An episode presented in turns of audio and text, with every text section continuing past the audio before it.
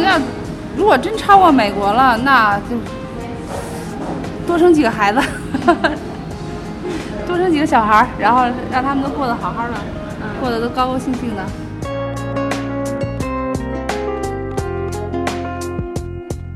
Hello and welcome to NPR's Planet Money. Today is Tuesday, August 17th. I'm David Kestenbaum. And I'm Chana Joffe Walt, and that was Liu Lin, a 30 year old accountant in Beijing, who was talking about what she would do if the Chinese economy keeps growing.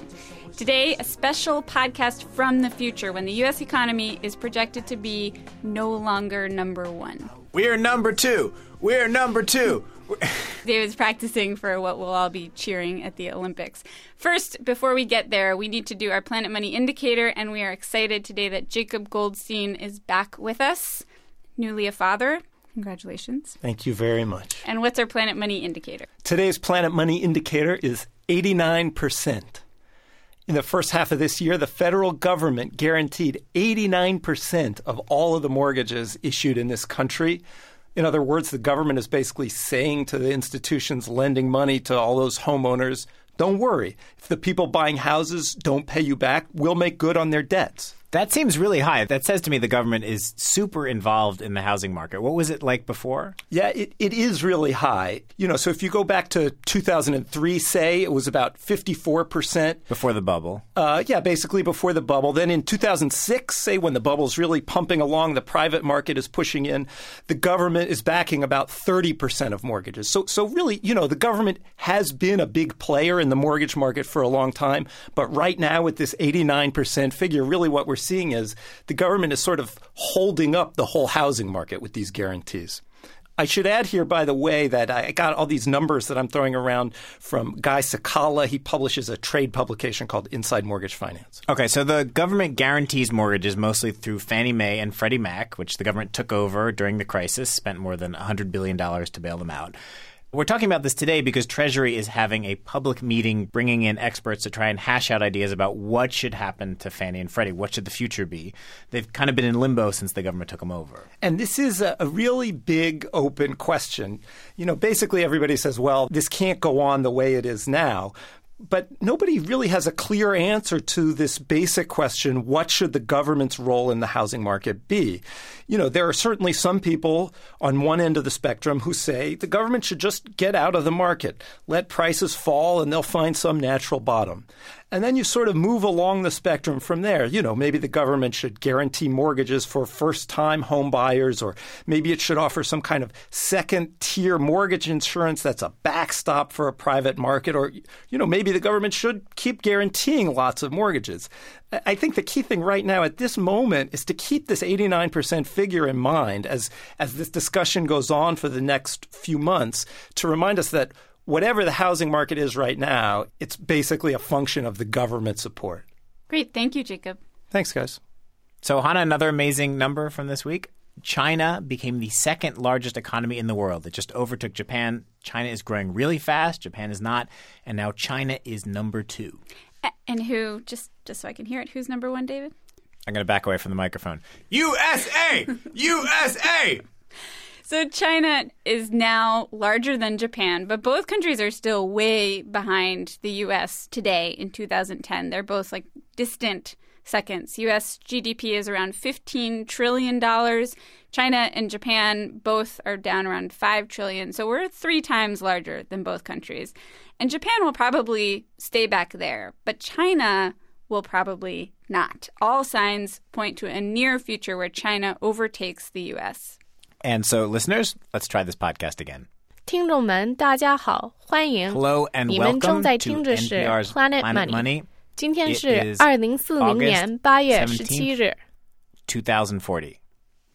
Hey, Chana, in 2040, I have a great career doing voiceovers. Okay. So it's a new podcast. It's 2040. China is the largest economy in the world. And we called Adam Posen, economist at the Peterson Institute, to see what it looks like out there, not in terms of numbers, but to have him just tell us what does the world now look like. And he actually had a list ready. He said three things, three things are different. The first is you would wander around large parts of China. In fact, you wouldn't have to because they would be dominating large parts of the media in, in that world, large parts of the internet. And you would see parts of China that, in terms of development and technology, look exactly identical to U.S. cities. So that'd be the first thing. Um, second, there would be a sense of this international buzz, not just at these summits and G20 meetings, but you know, just in terms of be it the Olympics or be it They almost they almost beat us in the last Olympics. I was just looking at the medal count. It was close. Yeah, and so you start putting together as much money and sophistication with the larger population. You know, presumably they start winning things. Does this mean also that we end up watching a lot of uh, Chinese television with subtitles? Probably, or maybe dubbing. I don't know. Culturally, if really? there's, You really think we're going to be watching The Bachelor in Chinese? Uh, I don't know if it'd be the Bachelor, but there's going to be an awful lot of bachelors in China because they got many more men than women, so it's going to be pretty competitive. You can imagine a pretty nasty reality show about that. All right, so that was uh, was that thing number one or thing number It was two? number two, right? okay. Right. Thing number one was that they're going to look a lot more like us in terms of their environment. Thing number two is they're going to be a lot more dominant in cultural things in the U.S., a lot less so. Thing number three is there's going to be a great deal of angsting. What did we do wrong? Can we learn from the Chinese? The Chinese way to success. Um, all of which will be probably irrelevant or at least cease to have been relevant about 20 years before 2030. But, you know, that will be the wave in the U.S. at that point. So we'll be sort of like England. We'll have developed a very good, slightly sarcastic sense of humor about how we used to be great but weren't so great anymore. That's the way of all things. I mean, the Spanish had to do that after the 1700s. The French had to do that after the 1800s. The British had to do that after the 1900s. So, yeah, everybody gets their turn. So they're going to walk around cities that look like Los Angeles. We're going to be watching The Bachelor in Chinese, and we're going to be funnier. Basically, yeah. See, Chana, it's not so bad. I don't know. I don't know. It just feels like a big deal. China, the largest economy in the world, doesn't sound sort of scary to you? I don't know because it means U.S. the second largest economy. Yeah, I I don't know. I, I've been trying to figure out if I'm just feeling unsettled because it's unknown. You know, the U.S. has been the largest economy for a really long time, or is there something really to worry about?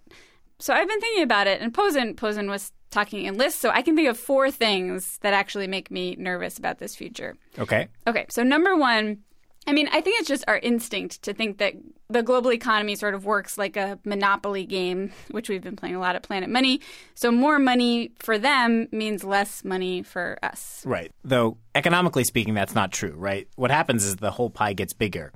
And, you know, maybe we're going to like Chinese TV. We'll certainly like the new life saving drugs that are invented by Chinese scientists. And this is a point Wing Thye Woo made to us. He's an economist at UC Davis. He says, in a lot of ways, a richer China is good for us.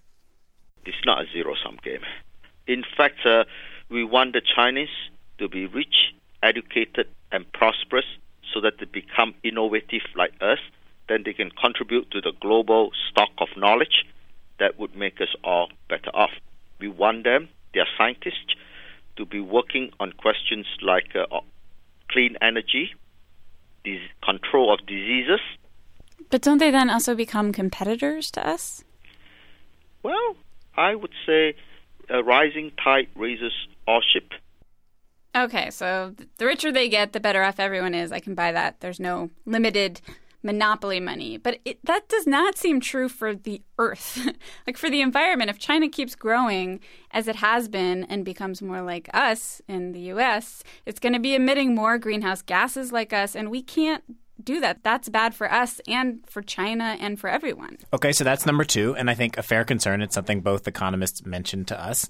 Number three? Number three. Okay, so number three, it's not just that it feels good to be important, right? There's a real power that comes with our importance. When people feel panicky about the global economy and they worry about where to put their money, they come to us. They buy U.S. bonds. We are the world's mattress. I asked Adam Posen what would happen if the almighty dollar were replaced with the almighty yuan.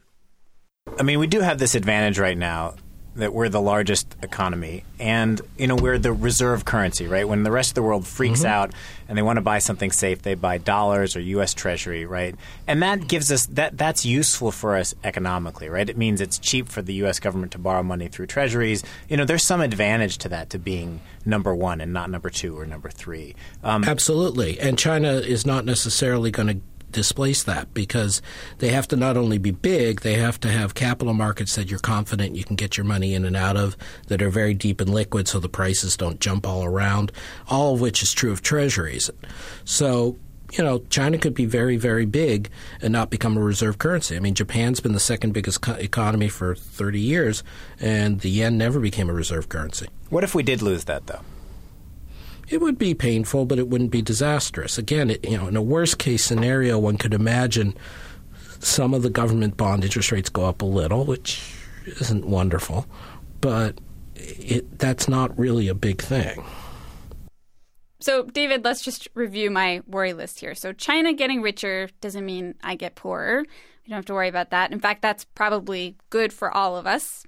Number two, the environment. The environment is a real concern. Number three, our special place in the global economy as the reserve currency. Posen says, not the end of the world. But I've got one more thing I'm worried about. It's a little, a little harder to characterize, but I, I'm just worried. Like I don't know. I'm worried about the relationship. Don't do you laugh mean? at me. You're laughing at me. No one's going anywhere. No, no, but I mean, they buy our bonds. We use that money to buy their stuff. This has been the way our relationship has worked for a while, and in in this relationship, we both need each other. Well, relationships change. Maybe we don't buy as much from China. We buy from someone else, or we start dating someone else. They buy someone else's bonds a little bit. But don't worry, I guarantee everyone is going to want to see Avatar 16. I just saw it and it was great. Here's Adam Posen. You know, you'll have to get somebody else who's going to tell you bad things are going to happen because of China. I, I'm just not that worked up Right. about it. Yeah, for, just- the, for, the, for the Chinese woman, I think the important thing to recognize is think of your grandmother, okay? Um, she saw such a transformation in technology in the world around her and the wealth. Telephone, television, air conditioning, cars, computers, uh, antibiotics, all these things that didn't exist for them that now do.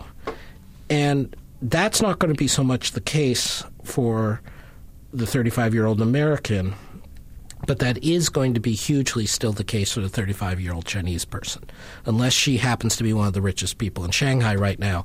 All those kinds of things are going to come and change her life over the next 30 years as China grows, and that will be the big change. Chana, I feel like we've gone too far in the podcast without mentioning this important fact, which is that even if China grows and becomes the largest economy on earth, people like Liu Ling, the woman you heard at the top of the podcast in China, she is still going to be poorer than her American counterparts because GDP is a measure of the total output of the country. And China has four times as many people as we do. So the economy as a whole is going to be big.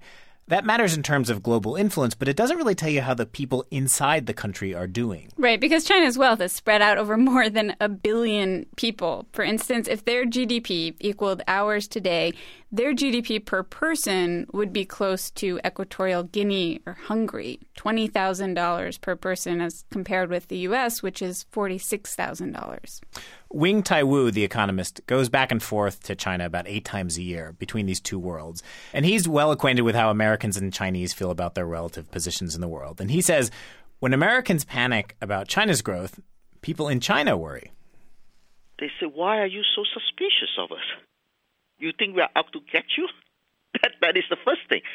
Because they have had a history of, uh, you know, the, the whole reason why China shut itself out up after 1949 is because uh, it felt that it has gotten nothing but grief from the outside world.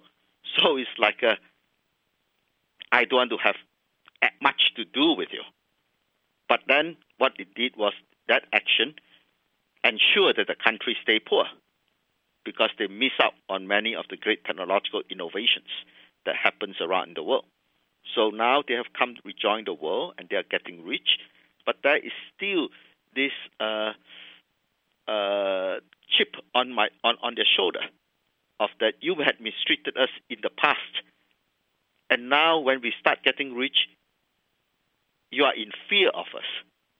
What is there to fear? fear about us. And, and since you fear us, are you going to do something that will prevent us from catching up with you? David, I, I have to say, it doesn't seem like we have much say in the matter. Anyway, if China keeps growing, this is going down. This will happen. China will become the largest economy on earth. I can think of one thing we can do. What's that? Well, since it's basically a population game, I think we should merge with Canada. Canada. I think you're going to have to merge with like Mexico and Canada and maybe Brazil. Hang on, let me look up Brazil. Oh, you're right. It's only 191 million. We're going to have to merge with India. Yeah, India, right? India will get us there. I have another idea, though, which is that we could change the rules. Instead of ranking countries by GDP, we rank by GDP per capita. David, I have bad news for you. What? I've seen that GDP per capita list, and we are not at the top of it. We're not number one. Who's number one? It's Qatar. And then Luxembourg, according to the IMF, we are number six. We're number six. We're number six. I could get behind that.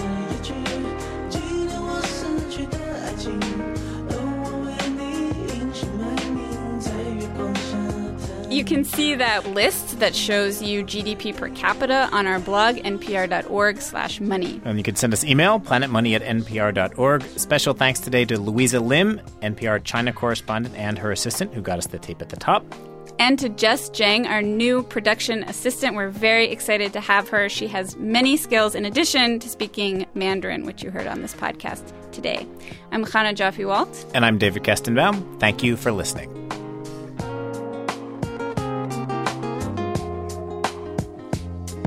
那些断翅的蜻蜓散落在这森林而我的眼睛没有丝毫同情。失去你泪水浑浊不清。失去你我连笑容